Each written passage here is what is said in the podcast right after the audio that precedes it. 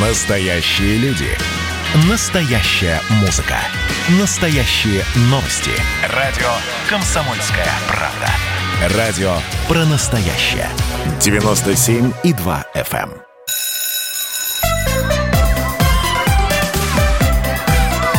эм. Родительский вопрос. На радио «Комсомольская правда». Здравствуйте, наши любимые, дорогие слушатели программы «Родительский вопрос». Я Александр Милкус, как всегда, Дарья Завгородняя. С Новым годом, с наступившим, с, со всеми праздниками прошедшими. Мы начали работу в новом году. И э, пока мы с вами отдыхали, резали оливье и запивали шампанским, в системе образования происходили всякие интересные изменения.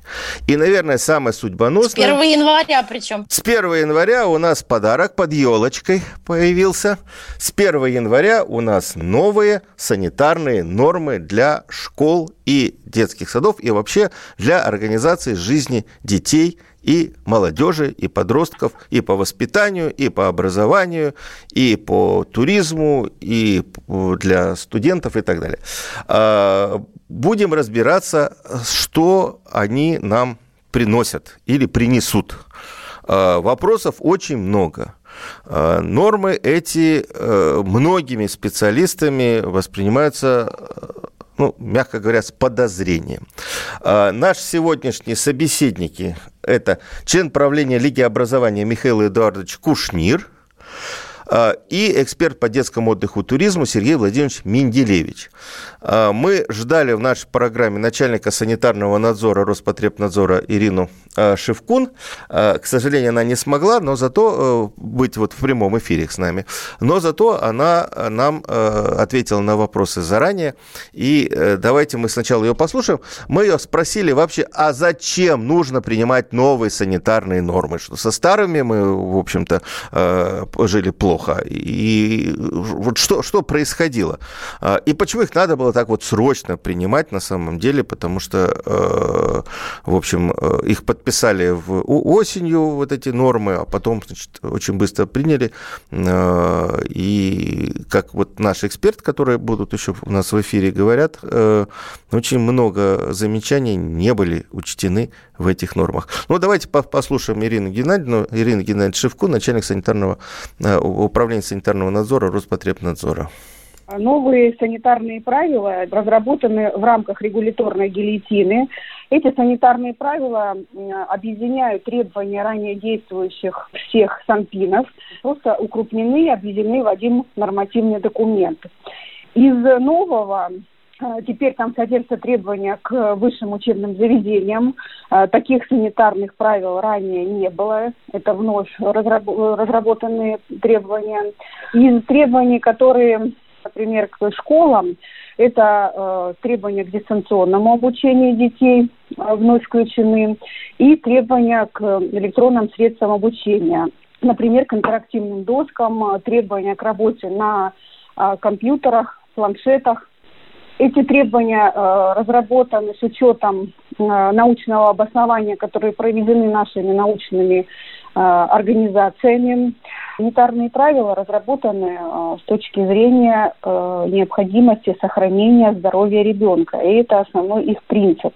То есть э, там, где можно было, мы пошли навстречу. Мы слышали, мы работали очень плотно и с бизнесом, и с ФАИВами, а, заинтересованы с Министерством а, просвещения, с Министерством образования. То есть там, где можно, мы а, услышали, мы упростили, либо убрали, либо сделали более мягкие требования. Это был э, синхрон, да, цитата из э, ответов начальника управления санитарного надзора Роспотребнадзора Ирины Шевкун. Я переведу с чиновничего на нормальный человеческий ФАИВа, это федеральный орган управления э, власти, да, э, это всякие министерства и ведомства, вот о чем она э, говорила. Э, я коротко расскажу, какие требования есть, значит, для того, чтобы мы просто представляли теперь. Значит, расстояние от школы, детских садов до жилых зданий должно быть не более 500 метров в условиях стеснения притесненной городской застройки, застройки и труднодоступной местности 800 метров, для сельских поселений до 1 километра. Если расстояние больше, должно быть организовано транспортное обслуживание. А, в общем, э, то есть получается, если в городе до школы у ученика больше 800 метров, его что, должны доставлять на автобусе или на оленях, непонятно, но такая норма есть. А, что еще интересного у нас есть? Время одного урока в школе не должно быть более 45 минут, а переменки короче 10 минут. А, допустимая образовательная нагрузка в школе в день для первых классов 4 урока и один раз в неделю 5 уроков с учетом урока физкультуры – то есть пятый урок – это физкультура. Вторые четвертые классы – не более пяти уроков в день и один раз в неделю шесть уроков с учетом физкультуры. Для пятого-шестых классов не более шести уроков, седьмых, одиннадцатых не более семи уроков. Про э, гаджеты мы сейчас еще поговорим.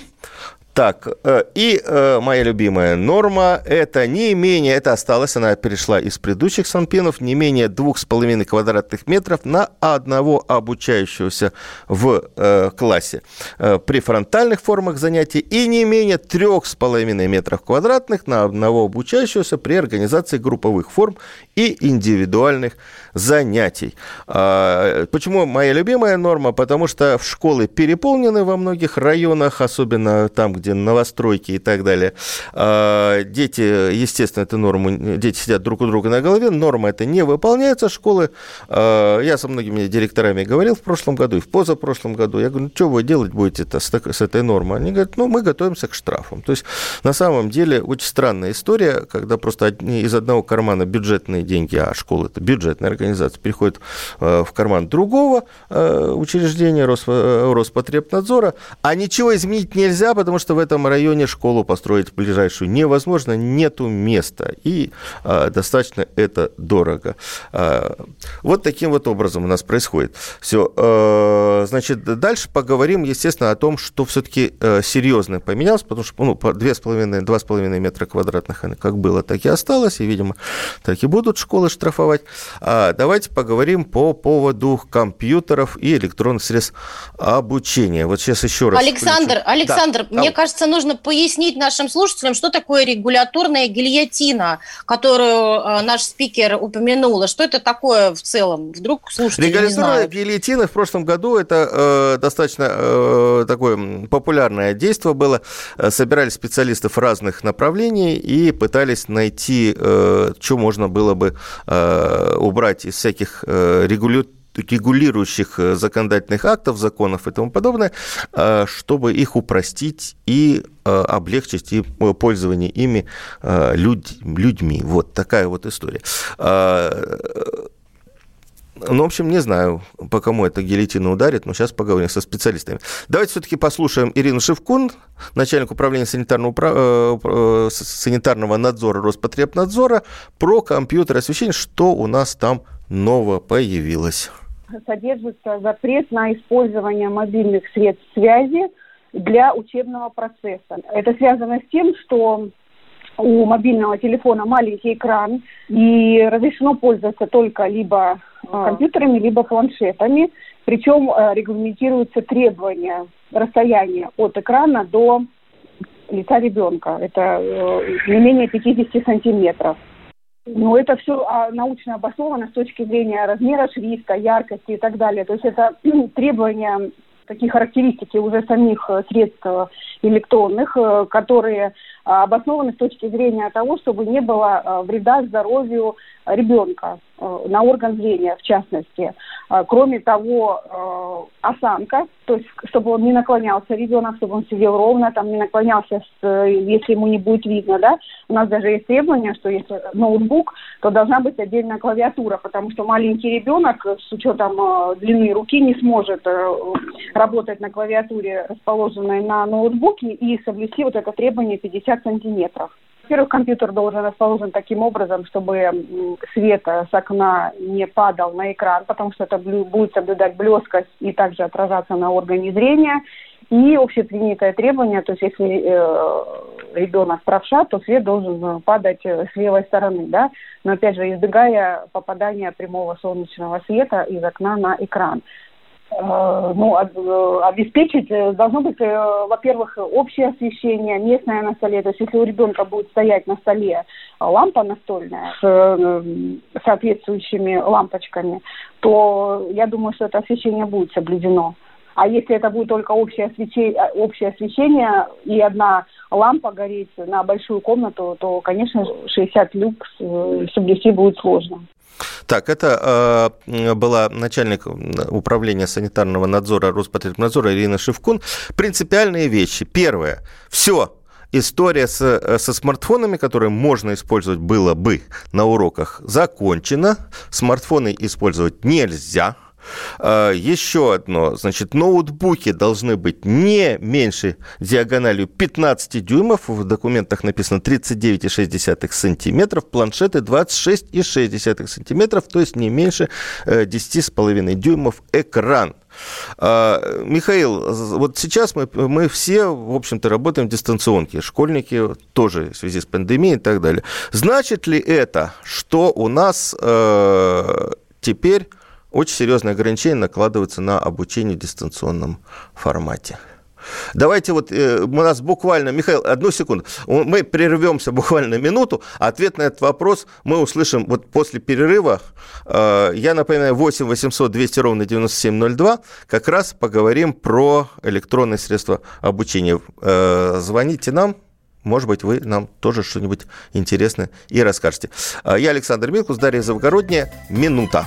Родительский вопрос. На радио «Комсомольская правда». Настоящие люди. Настоящая музыка. Настоящие новости. Радио «Комсомольская правда». Радио про настоящее.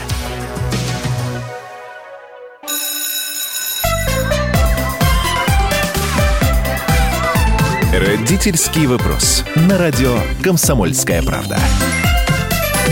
Да, вот уж действительно, это еще не все. Я Александр Милкус, Дарья Завгородняя. Говорим про новые санитарные нормы для школ, детских садов и вузов. А, мы остановились на том, что что хотели обсудить с Михаилом Эдуардовичем Кушниром, членом правления Лиги образования, а, изменения, связанные с электронными средствами обучения. А, Михаил Эдуардович, насколько а, критично то, что теперь вообще гаджеты, вернее, смартфоны в школах использовать на уроках нельзя? Вообще никак. День добрый. Вот. Хотя тема на самом деле, особенно для тех, кто занимается с цифрой, получается не очень добрая. В общем-то, мы крайне негативно относились к старым санпинам. Вот. И когда пошел разговор о регуляторной гильотине, которая декларировалась как обрезание всего лишнего, то, что наслоилось за предыдущие годы, очень надеялись, что вот э, санпины тоже изрядно обрежут и сделают их, в общем-то, такими более гуманными, то есть ориентированными на вредные факторы, которые есть. Вместо этого мы получили довольно сильное обрезание возможностей именно цифровых, что, в общем, Нет, крайне ну, огорчает. Вот э, Ирина Шевкун, начальник управления санитарного надзора, нам говорит, э, смартфоны исключили, потому что они негативно влияют на зрение. Это же хорошо. Но смотрите, есть данные Росстата, согласно которым за последние 10 лет э, болезней по, по зрению, болезней глазных стало больше на 27% среди школьников. Ну, там же они опираются на статистику, специалисты, которые делают эти нормы новые, санпиновские.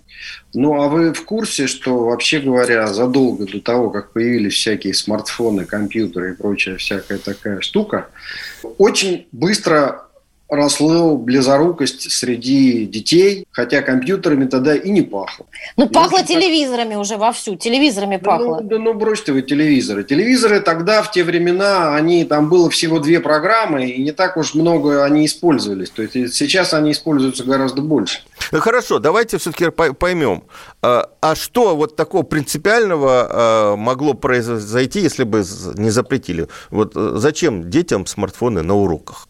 Ну, я-то вообще э, был еще и тренером по использованию мобильных устройств на уроках. И в частности, особенно э, смартфоны достаточно гибкие устройства, и нужно обладать крайне примитивным методическим мышлением для того, чтобы думать, что на смартфонах только читают. Смартфон – это замечательное устройство для того, чтобы слушать.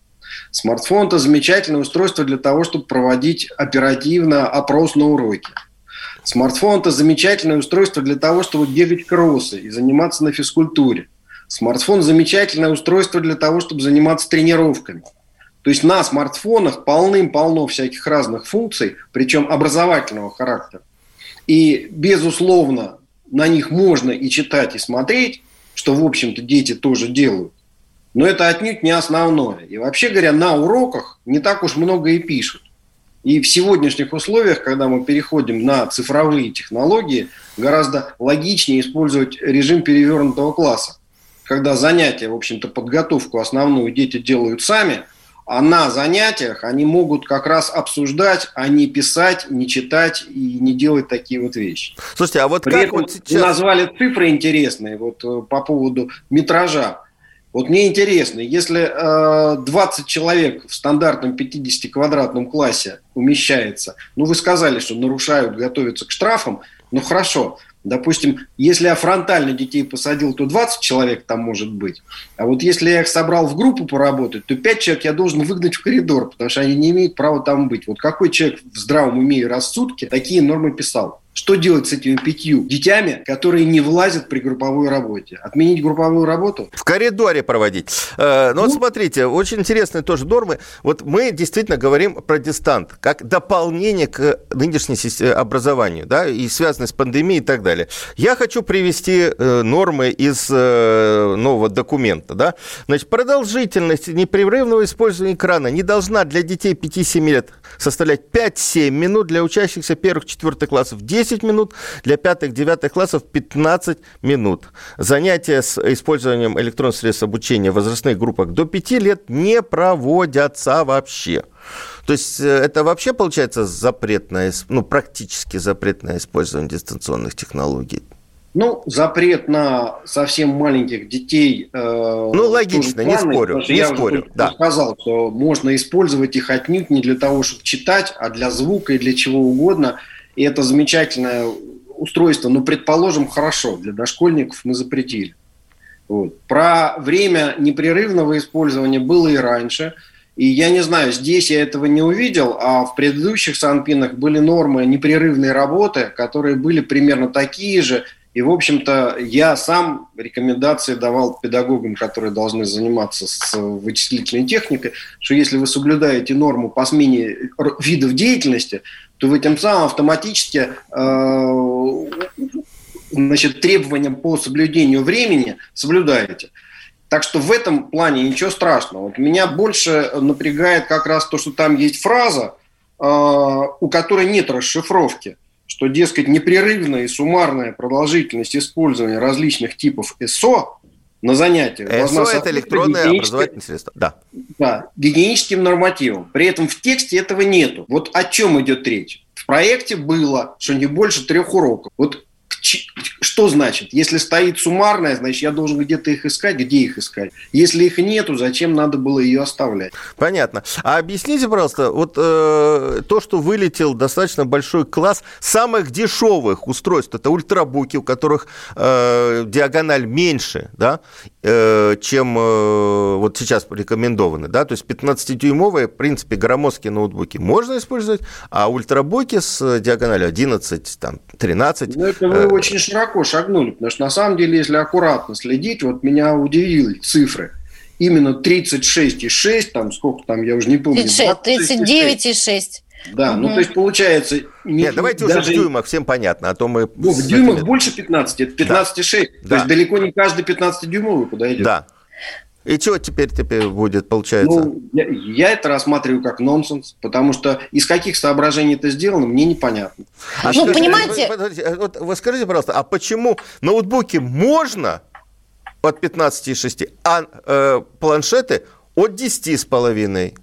Может, ну, если уж так, говорю, то хорошо было бы, чтобы честно было, диагонали были бы одинаковые допущены, да, у планшетов и ноутбуков. И ну, там есть какой-то секрет. Это понимаете, вот да, даже я на это не смотрю. Почему именно эта диагональ? Почему отсечены наиболее массовые... И самые изделия, дешевые, самые доступные. меньше уже можно было. Из каких соображений, мне непонятно. То Если есть школы не смогут закупать дешевые ноутбуки? Ну, у меня подозрение, что это традиционная вещь, когда специально задаются параметры, под которые потом выйдет производитель, который под это будет подходить, а всех остальных отсекли.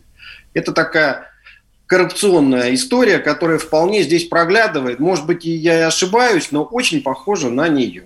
Потому что но если... вы понимаете, понимаете, родители очень обеспокоены. Я почитала соцсети, родители этими новыми нормами обеспокоены, потому что, например, роутер должен располагаться, там, по-моему, в пяти метрах от ребенка, если ребенок занимается по интернету. То есть какие-то тоже такие странные требования, и э, люди беспокоятся не потому, что их будут проверять, а потому что вдруг это страшно вредно для здоровья детей, и, э, ну, как бы а, а, они в очередной раз дополнительно, я смотрю, разволновались, э, разнервничались есть. Вот э, как вы это прокомментируете? Действительно, роутер должен быть в пяти метрах и что-то там такое? Ну, вы знаете, эта норма, э, вот я ее здесь не нашел, она была в проекте, действительно, народ ужасно удивился, потому что они сказали, что, вообще говоря, если в пяти метрах, это значит, что роутеры будут большей мощности. Если вы заботитесь о том, чтобы не облучались дети, то все будет с точностью наоборот. Вот, скажем, я специально перед э, нашей встречей в попытался найти, значит, вот здесь я этой нормы не нашел, слава богу, ее отсюда, похоже, убрали. Но осталась очень интересная норма, что теперь запрещено на школьных зданиях и на зданиях институтов размещать, размещать базовые станции мобильной связи. Ну, я не готов это комментировать, потому что я не знаю параметры. Значит, я как инженер предпочел бы не то, что вышку нельзя ставить, а если бы они показали параметр, что уровень излучения должен быть не выше такого-то. Мне это было бы понятно. Вот. А нельзя ставить вышку, ну, для этого нужно хорошо представлять себе, какие диаграммы направленности у этих вышек, какие мощности там. Я не настолько специалист, чтобы это оценить. Не, ну мы просто рассказываем еще людям, что, что у нас теперь... То есть у меня есть просто школа у знакомого директора в Ижевске. Они разместили эти соблюдение всех санитарных норм, разместили эти, э, значит, базовые станции, и это дополнительные деньги, потому что операторы платят за аренду э, здания. Вот. В Москве, между прочим, э, достаточно много башен таких с этими тем теми же базовыми станциями располагается не на территории школы, но в ближайшем э, вот, населен, ну, в, ближайшем, в ближайшем удалении. Так что тут тоже много вопросов. Ну, чем мы посоветуем? Все-таки в большей степени частность кому-то сильно не повезло. Я не часто видел вышки на территории школ, поэтому я думаю, что под это ограничение немногие попадут. А вот, скажем, то, что нельзя на занятиях больше двух разных электронных средств использовать, для меня это нонсенс. Понятно. Вот чем отличается а, книжка? Михаил, а, Михаил Кушнир, Лига образования. Мы прервемся и продолжим разбираться с, нов... с нормами через 4 минуты. Родительский вопрос. На радио «Комсомольская правда». Радио «Комсомольская правда» — это настоящая музыка. Я хочу быть с тобой Напои меня водой Твоей любви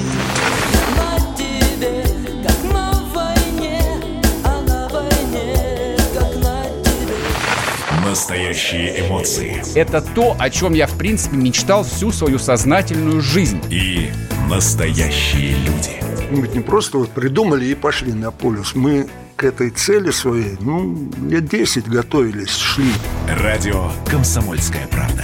Живи настоящим.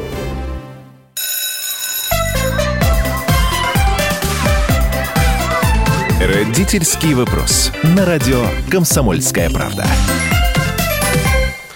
А, мы вернулись в нашу студию. Александр Милкус, Дарья Завгородняя. Говорим бы про новые санитарные нормы для школ, детских садов и вузов, которые э, вступили в действие с 1 э, января этого года, с чем вас всех, мы вас всех и поздравляем. Ну вот у меня уже есть отклики э, от людей, много критики, особенно вот этой нормы. Мы сейчас разбираем историю с электронными средствами обучения, о том, что теперь запрещено пользоваться любыми смартфонами, с любой диагональю экрана экрана.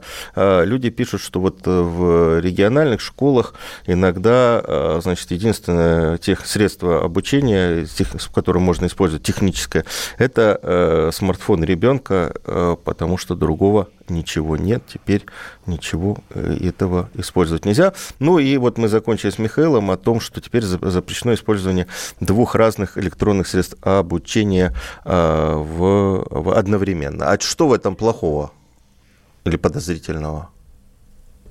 Ну, вот Это, э, я напомню, у нас в эфире Михаил Эдуардович Кушнир, член правления Лиги образования. Ну, е- если у нас проектор, допустим, в классе, что достаточно распространено, то получается, я не могу уже что-то делать на Ноутбуке, разрешенном планшете, на планшете да, нельзя. на разрешенном компьютере. А я знаю классы, в которых, допустим, есть интерактивная доска и есть э, проектор. Соответственно, на один выводит э, голосование, чтобы отвечать на вопросы, на другом какой-то там еще дополнительный материал. А вот, кстати, в соцсетях... Это банальная в соц- ситуация, которая предельно странная и удивительная. В соцсетях люди пишут, рабочее место учителя никто не проверяет, а на рабочем месте учителя в оснащенных школах стоит компьютер, ксерокс, принтер, сканер, документ-камера, колонки, пульты, указки, на стене интерактивная доска. И э, что и сколько эти устройства излучают, никто не знает, да кому это надо, а излучение воздействует на мозг и его разрушает. Отсюда возникает цифровое слабоумие. Понятно? Ой, ужас. Тяжелая история, да. А, Да. Ужасно слушать, коллеги. От утюга, которым пользуются все, вреда излучения несопоставимо больше, чем от высокочастотных э, вот этих устройств, которые по мощности ну просто несопоставимы. И частота обратно пропорциональна, э, затухание обратно пропорционально квадрату частоты. То есть вот Ну, в общем, тут э, у нас в откликах пишут, что и Московскую электронную школу, Российскую электронную школу, если следовать вот этим э, нормам, э, использовать тоже нельзя будет, потому что, ну, нельзя будет, уже нельзя, потому что одновременно и проектор, и ноутбуки, где, на которых дети будут э, выполнять задания, уже тоже, э, значит, теперь под запретом. В общем, странная история, не знаю, как я буду... Ну, Я э, бы как короткую власть- реплику сказал. На самом деле, вот практически по любому пункту, за очень редким исключением, касающимся электронных средств обучения, полный бред. Спасибо Вот большое. На этом, на и этом. Поэтому На этой оптимистической ноте. На этой всех. мало оптимистической ноте Михаила Кушнира мы закончим обсуждение электронных средств образования и перейдем к другой, не менее забавной истории, которая у нас вырисовалась с, этим, э, с этими нормами. Это с организацией детского э, ту- туризма и отдыха. Сергей Владимирович Менделевич у нас на связи, эксперт по детскому отдыху и туризму.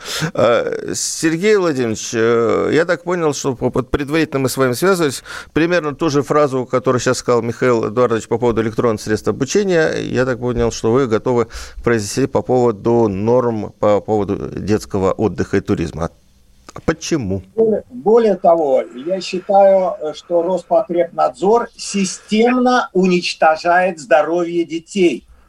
И неоднократно на различных совещаниях, причем достаточно высокого ранга, я предлагал обратиться в правоохранительные органы, ну, в частности, Генпрокуратуру, в Следственный комитет, чтобы они проверили деятельность Роспотребнадзора, который, может быть, из-за своего невежества, может быть, ну, м, сложно сказать, может быть, потому что Так, они подождите, там... давайте, давайте, вот все-таки это государственная структура, которая поставлена э, защищать здоровье детей, в частности, а вы их так обвиняете. На каком Вот основании? Они действуют, действуют наоборот, и я готов это доказать фактами, Давайте, доказывайте. Не эмоциями. Давайте, пожалуйста. Значит, э, в э, в 2019 году у нас в детских лагерях э, отдыха и оздоровления э, побывало 6,5 миллионов детей. 6,5 миллионов, хотя у нас всех детей школьного возраста в стране более 17 миллионов. То есть фактически только треть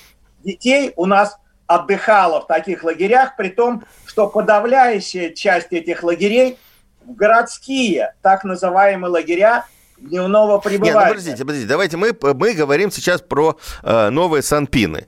Девятнадцатый год, к сожалению, я понимаю, мы много говорили, с вами у нас была программа в прошлом году, э, там достаточно много ограничений, связанных с пандемией. Ну, не знали мы или не знаем до сих пор, как э, организовать... э, Можно, значит, вы не знаете. Что в, прошлом, го- в, прошлом году был принят специальный, летом прошлого года, причем или перед самым летом, был принят специальный санпин о работе э, всяких детских лагерей э, в условиях пандемии. Значит, в, и в конце декабря прошлого года все требования, абсолютно все требования, э, уничтожающие детский отдых в этом Санпине, были продлены до конца 30, до, до 31 янва- э, декабря 2021 года. То есть вот все прошлогодние требования, они действуют и в этом году. Это тоже можно сказать. Давайте новый- конкретно, вот, вот кон- Да, кон- парочку конкретно. О примеров. чем мы сейчас говорим? Вы же специалист, вы смотрите. так говорите в общем. Что, Давайте- в чем проблема? Если вы мне будете перебивать, я ничего не скажу вообще.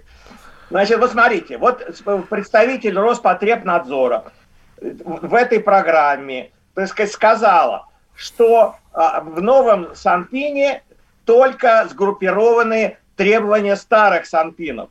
Но это, как всегда, неправда. Например, что касается детского отдыха, то появился, появились новые требования, которые не были в Санпине в палаточном лагерях, а просто отсутствовали. Появилось требование о том, что палаточные лагеря можно организовывать только при устоявшейся ночной температуре воздуха не ниже плюс 15 градусов. Вот такого требования раньше не было. К чему это приведет? В подавляющем большинстве регионов Российской Федерации э, ночная температура летом ниже плюс 15 градусов. Ну, для примера, вот в Камчатском крае, который далеко, далек от северных территорий, значит, температура летом ночью, э, так сказать, не э, превышает плюс пят- 10 градусов. Таким образом, этим требованием Роспотребнадзор запретил проведение палаточных лагерях на большинстве территорий Российской Федерации. Хотя, например, в 2019 году в палаточных лагерях отдыхало около 200 тысяч детей. То есть вот эти 200 тысяч детей, они останутся дома, поскольку у нас не хватает лагерей вообще, в принципе, для детей. Понятно. Вот Э, Какие еще есть э, вот узкие места? ну, у их достаточно много, и мы их неоднократно э, показывали Роспотребнадзору. Давайте мы нашим слушателям покажем их. Хорошо, пожалуйста. Вот есть требование о том, э, чтобы э, детские лагеря принимали детей только из своего региона, за исключением детей из арктической зоны. Вот мне абсолютно непонятно, почему, например, ну, из Якутии дети могут ехать в Артек, а из Рязанской области не могут. Чем дети от Якутии отличаются от детей из Рязанской области? Это грубейшее нарушение Конституции Российской Федерации, где есть несколько статей, которые этого касаются. Например, о запрете э, дискриминации э, по месту жительства. А вот сейчас получается, что дети из северных, из арктической зоны имеют больше прав на отдых у теплого моря, чем все остальные дети. Понимаете, есть и другой, другая статья Конституции о том, что любой гражданин Российской Федерации, который законно находится на территории Российской Федерации, имеет право свободно выбирать место пребывания и место жительства. Почему детям запрещено для выбирать место пребывания у теплого моря? Это Например, в понятно. Так, ясно тоже. Какие еще, вопросы? Значит, более того, давайте это продолжим. Давайте. Вам многие регионы, многие регионы имеют свои собственные лагеря в, Крыму или в Сочи, или там в Анапе. Это их собственность. Значит, я был на совещании в Госдуме, который проводила депутат Светлана Бессараб, где представители одной из, не помню какого региона, возмущались тем, что они готовы в свой собственный лагерь отправить детей специальным поездом, где дети не будут соприкасаться ни с какими другими людьми. Специальный детский поезд. А Роспотребнадзор это не разрешает. То есть дети специальным рейсом едут в свой собственный лагерь, никакого контакта с другими людьми не имеют, и это не разрешено. Почему? Где логика? Понимаете? И таких примеров, ну, достаточно много. Почему не запрещены палаточные лагеря? Вы знаете, я не сказал. Просто запретили палаточные лагеря. Вообще, в принципе, даже при плюс 15 градусов. Они запрещены проведению в 2021 году. Так, Где мы логика? опять прервемся буквально на минутку. Э, Сейчас вот мы слушали горячий такой спич э, Сергея Владимировича Менделевича, эксперта по детскому отдыху и туризму. Обсуждаем мы новые санитарные э, нормы и правила по поводу детей, подростков, детских садов и школ и вузов. Вернемся мы через минуту. Я Александр Милкус, Дарья Завгородняя. Не переключайтесь. Родительский вопрос. На радио «Комсомольская правда». И давайте мы сейчас э, проведем ну, достаточно объемную беседу про... о нашем будущем, в котором теперь возможно все.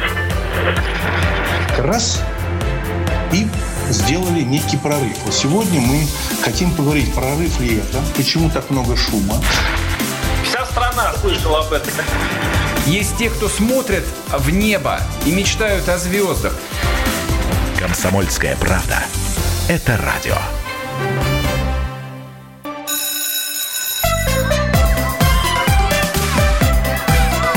Родительский вопрос. На радио «Комсомольская правда». А, Мы возвращаемся в студию. Я Александр Милкус, Дарья Завгородняя. Говорили мы сегодня всю программу про новые санитарные нормы и правила, которые с 1 января этого года вступили в действие, и они определяют теперь жизнь наших образовательных учреждений от детских садов до вузов. А, В частности, говорили мы сейчас с Сергеем Владимировичем Менделеевичем, экспертом по детскому отдыху и туризму, про те ограничения, которые накладываются, связанные с отдыхом детей.